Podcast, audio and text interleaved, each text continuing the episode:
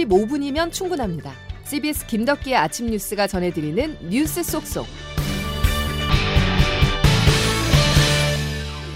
여러분 안녕하십니까. 유월 삼십일 김덕기 아침 뉴스입니다. 밤새 남부 지역에 비가 집중되며 피해가 속출했습니다. 특히 경북 영주에 이백 밀리미터가 넘는 장대비가 쏟아지며 저지대 곳곳이 침수되기도 했는데요. 산사태 주의보도 발령됐습니다. 먼저 경북 상황부터 보겠습니다. 양승진 기자입니다. 경북 영주에 어제부터 오늘 새벽 네 시까지 이백삼십 밀리미터의 폭우가 쏟아져 호우 경보가 발효된 상태입니다. 어젯밤 열 시 반쯤 상망동의 한 아파트 근처 공사장에 쌓여있던 토사가 쏟아져 도로에 주차돼 있던 차량 다섯 대가 흙더미에 파묻혔습니다. 경찰과 소방은 중장비를 동원해 흙을 퍼내며 복구 작업을 펼쳤습니다. 비슷한 시각 영주동의 성누가병원 인근 저지대 도로가 침수돼 주변 도로에 차량 진입이 통제됐습니다. 물이 배수되지 않아 도로나 주택이 침수되는 피해 신고가 경북 곳곳에서 칠십여 건이 접수됐습니다. 용주시는 산사태 경보를 발령하고 산림 주변의 통행을 금지했습니다. 인근 봉화와 안동 지역에도 호우특보가 내려진 가운데 안동시는 도사면과 녹전면에 산사태 경보를 발령했습니다. 이 밖에 경북 울진군과 충북 충주와 제천, 단양에는 산사태 주의보가 발령된 상태입니다. 낙동강 유역에도 집중호우가 내리면서 새벽 영 시 십 분 용주시 서천 월류교 지점에 홍수주의보가 내려졌습니다. 씨비에스 뉴스 양승진입니다. 장마 초반 많은 비가 왔지만 또다시 세찬 비가 내리고 있는 호남 지역을 연결해 보겠습니다. 박성은 기자, 지금 어떻습니까? 네, 광주입니다. 밤사이 광주 전남 지역에 많은 비가 내린 가운데 현재도 국지성 소나기가 이어지고 있습니다. 전남 신안 흑산도와 홍도에는 호우 경보가 내려졌고 이외 광주 전남 모든 지역에는 호우주의보가 발령된 상태입니다. 장마가 본격화된 지난 이십칠 일부터 광주에는 삼백이십팔 밀리미터의 비가 내렸고 담양 이백구십팔, 보성 이백오십일 점 삼, 함평 이백오십일 등 많은 강수량을 기록 중입니다. 광주지방기상청입니다. 저 현재 여섯 시까지 누적으로 했을 때 광주가 가장 많았고요. 그 다음에 담양의 봉산이란 지점이 이백구십팔 밀리미터. 어젯밤 열한 시쯤 전남 나주에서는 가로수가 쓰러지는 등 비 피해 신고가 잇따라 접수되고 있습니다. 전남 함평에서는 지난 이십칠 일 밤 열 시 하천물이 불어나자 수문을 개방하러 집을 나섰던 육십 대가 실종돼 어제 오전 열 시 삼십 분쯤 실종 지점으로부터 일 점 이 킬로미터 정도 떨어진 곳에서 숨진 채 발견됐습니다. 광주 전남 지역에는 많은 비가 이어지면서 지반이 약해져 산사태 등의 위험이 커진 상황입니다. 광주 전남 남해안에는 내일 새벽까지 오십에서 백 밀리미터의 비가, 전남 해안은 백오십 밀리미터의 비가 더 내릴 것으로 보여 주의가 요구됩니다. 씨비에스 뉴스 박성은입니다. 앞으로 장맛비는 어디에 집중될지 기상청 연결해 자세히 알아보겠습니다. 이수경 기상 리포터. 네, 기상청입니다. 예, 현재 가장 강한 비가 내리는 지역은 어디입니까? 네, 현재 영주를 포함한 경북 북부, 호남 지방과 강원도에는 시간당 이십 밀리미터 내외의 강한 비가 오는 곳이 있습니다. 따라서 호남 지방과 경상권, 제주도 일부 지역에 호우특보가 계속 발효 중에 있는데요. 남부 지방은 오늘 지역에 따라서 시간당 삼십에서 육십 밀리미터 정도의 장대비가 더 내릴 것으로 보여 피해 없도록 대비를 하시기 바랍니다. 남부 지방은 오늘 밤이나 내일 새벽까지도 비가 이어지겠고, 중부 지방은 오늘 오후까지 산발적으로 소량의 비가 더 내릴 가능성이 있겠는데요. 예. 앞으로 예상 강우량을 보면 돌풍과 천둥, 번개를 동반해 제주도는 내일까지 백에서 이백오십 밀리미터, 전남과 경남에도 오십에서 최고 백오십 밀리미터 이상의 많은 비가 내리겠습니다. 예, 주말엔 어떨까요? 주말인 내일부터는 장마가 소강상태에 접어들면서 다시 무더위가 찾아오겠습니다.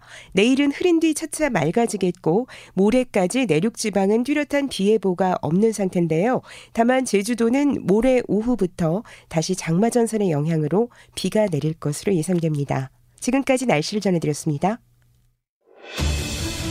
그 정무직 인사 발표하겠습니다. 먼저 통일부 장관 지명자는 김영호 성신여대 정치외교학과 교수십니다. 국제정치 또 통일정책 분야의 전문가이십니다. 원칙 있는 대북정책 또 일관성 있는 통일 전략을 추진해 나갈 적임자라고 판단했습니다. 앞으로 원칙을 갖고 북핵 문제를 해결하고 남북 관계를 개선하기 위한 그런 기반을 구축하는 데 최선의 노력을 다하겠습니다.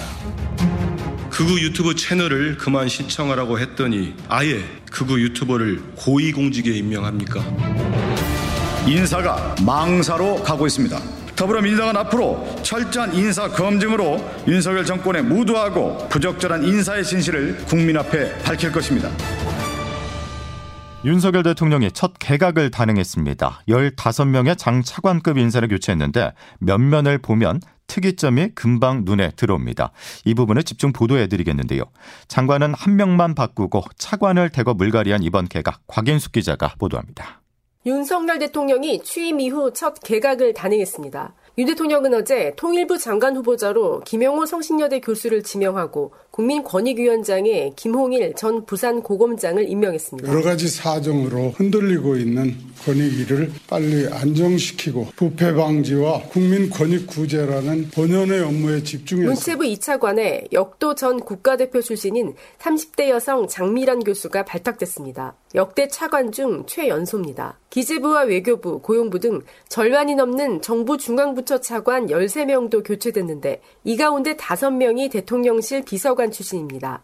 인사청문회 부담이 있는 장관 인사 대신 대통령을 가까이에서 보좌한 윤심 차관들을 전면 배치해 집권 이 년 차 국정 장악력을 극대화하면서 속도감 있게 국정과제를 추진하려는 의도로 풀이됩니다. 윤석열 대통령은 차관으로 내정된 대통령실 비서관들과 만나 약탈적인 이권 카르텔을 발견하면 과감하게 맞서 싸워달라고. 그러나 부처가 사실상 대통령 직할 체제가 될 수 있다는 우려가 나오면서 책임 장관제의 취지가 무색하다는 지적도 나옵니다. 씨비에스 뉴스 곽인숙입니다. 윤석열 대통령 첫 개각의 주요 포인트를 조태임 기자와 조금 더 짚어보겠습니다. 조 기자. 네, 안녕하세요. 아, 이번 인사의 가장 큰 특징이라면 윤심 아닙니까? 네, 대통령실 비서관 다섯 명이 차관으로 전진 배치됐다는 점. 말씀하신 대로 윤심을 대변할 비서관들이 부처 차관으로 임명된 점이 특징으로 꼽히는데요. 비서관들은 인수위 때부터 시작해 일 년 넘게 윤 대통령과 함께하면서 국정운영 스타일이나 대통령의 철학을 가장 잘 아는 인물들인데요. 이 때문에 윤 대통령과 수시로 소통한 이 차관들에게 힘이 실릴 것이라는 전망이 나옵니다. 예. 그러니까 대통령 입장에서도 이들을 통해 부처 장악력을 높여 이제 국정 동력을 확보하겠다는 뜻으로도 보이는데요. 또 한편으론 장관은 청문회를 거쳐야 하기 때문에 까다로운 검증 절차를 거쳐야 하지만 차관은 그런 절차가 없습니다. 그렇죠. 그런 면에서 시간의 지체 없이 개각의 효과를 낼 수 있다는 이점도 있고요. 하지만 차관 중심 개각은 책임 장관제와는 거리가 있고 또 장관보다 실세 차관에 의한 국정 운영이 이뤄질 수 있다. 이런 우려는 나옵니다. 예, 논란의 중심엔 통일부 장관 후보자가 있죠. 네, 김영호 통일부 장관 후보자 음성 듣고 와서 얘기 마저 나눌게요. 북한이 안고 있는 이런 문제의 해결책이라고 하는 것은 김정은이가 정권에서 쫓겨나는 그 길밖에 없다고. 네, 개인 유튜브에서 지난 일월에 한 말인데요. 예. 들으신 것처럼 김 후보자는 대북 강경론자입니다. 그러니까 유튜버로 활동하면서 전 정권의 대북 정책에 대해 비판을 했었는데 김 후보자가 내비쳐온 통일관은 북한 체제 붕괴에 기반한 흡수 통일론입니다. 북한이 대단히 민감하게 반응하는 부분이잖아요. 그렇죠. 그래서 극우적인 시각을 갖고 있다는 점에서 야당이 지금 반발을 하고 있는 건데요. 이 때문에 지금까지 통일부가 해왔던 역할이 바뀔 것이라는 전망이 나옵니다. 예. 대북 협력보다는 북한 인권 문제 등을 고리로 한 대북 압박에 무게를 실을 것이다. 이런 전망인데요. 어. 거기다 통일부 차관으로 임명된 문승현 주 태국 대사는 외교부 북미국장을 역임한 미국통으로 이 북한 인권 문제를 국제무대에서 공론화하는 데 주안점을 둘 것이다. 이런 전망이 나옵니다. 예. 그래서 어제 통일부 안팎은 하루 종일 좀 뒤숭숭했다고 해요. 통일부가 이제 대통령으로부터 이제 불신임을 받은 것이라는 해석부터 앞으로 통일부 역할이 좀 축소되는 거 아니냐, 위상이 하락되는 거 아니냐 이런 반응이 나왔다고 합니다. 예. 이동관 대외협력특보가 함평에 오른 방송통신위원장 지명 이번에 빠졌습니다. 그 이유는 뭡니까? 그러니까 뭐 지금 야권의 반발 등 고려해 무리하지 말자 이건데요. 면직 처분을 받은 한상혁 전 위원장의 자녀 임기가 칠월 말이에요. 이 칠월 말까지는 대행 체제를 유지하는 게 낫다고 판단한 겁니다. 하지만 이동관 특보 대신 뭐 다른 사람을 내정하고 그런 건 아니고 이제 시기만 좀 조절하는 것으로 보입니다. 예, 정치적인 고려가 있다 이렇게 이해하겠습니다. 여기까지 조태임 기자였습니다. 반국가 세력들은 핵 무장을 고도화하는 북한 공산 집단에 대하여 유엔 안보리 제재를 풀어달라고 읍소하고 유엔사를 해체하는 종전선언을 노래 부르고 다녔습니다. 윤석열 대통령의 반국가 세력이란 발언이 상당한 파장을 불러왔습니다. 민주당 의원들은 전임 문재인 정부를 반국가 세력으로 규정한 것이라면서 발끈했는데요. 탄핵을 시사하는 발언까지 나왔습니다. 최인수 기자가 보도합니다. 더불어민주당은 윤석열 대통령의 도를 넘는 극우 발언이라며 윤 대통령은 반국가 세력에서 검찰총장을 했냐고 반문했습니다. 국민 통합 정신을 부정하고 증오 정치를 부추긴다는 비판입니다. 이재명 당대표와 박광원 원내대표입니다. 대결과 갈등을 부추겨서 정치적 이익을 획득하는 것은 대통령이 할 일이 아닙니다. 전임 정부의 정책을 문제 삼아서 반국가 세력으로 규정한 대통령은 처음입니다. 탄핵을 시사하는 발언까지 나왔습니다. 문재인 정부 청와대 비서관을 지낸 민형배 의원입니다. 대통령직을 수행하는데 별로 적합하지 않다라고 하는 것을 증명하고 있다고 봐요. 탄핵을 시사하셨다고 이해해도 될까요?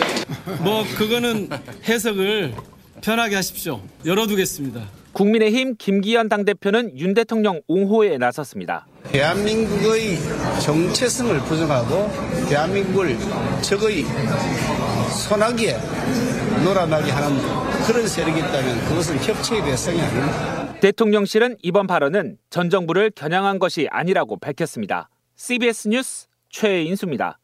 이른바 대장동 오십억 클럽 의혹으로 구속영장이 청구된 박영수 전 특별검사가 구속 위기에서 벗어났습니다. 오십억 클럽 의혹 재수사의 분수령으로 꼽혔던 박 전 특검 신병확보의 실패한 검찰은 대대적인 계획 수정이 불가피해졌습니다. 보도에 김승모 기자입니다.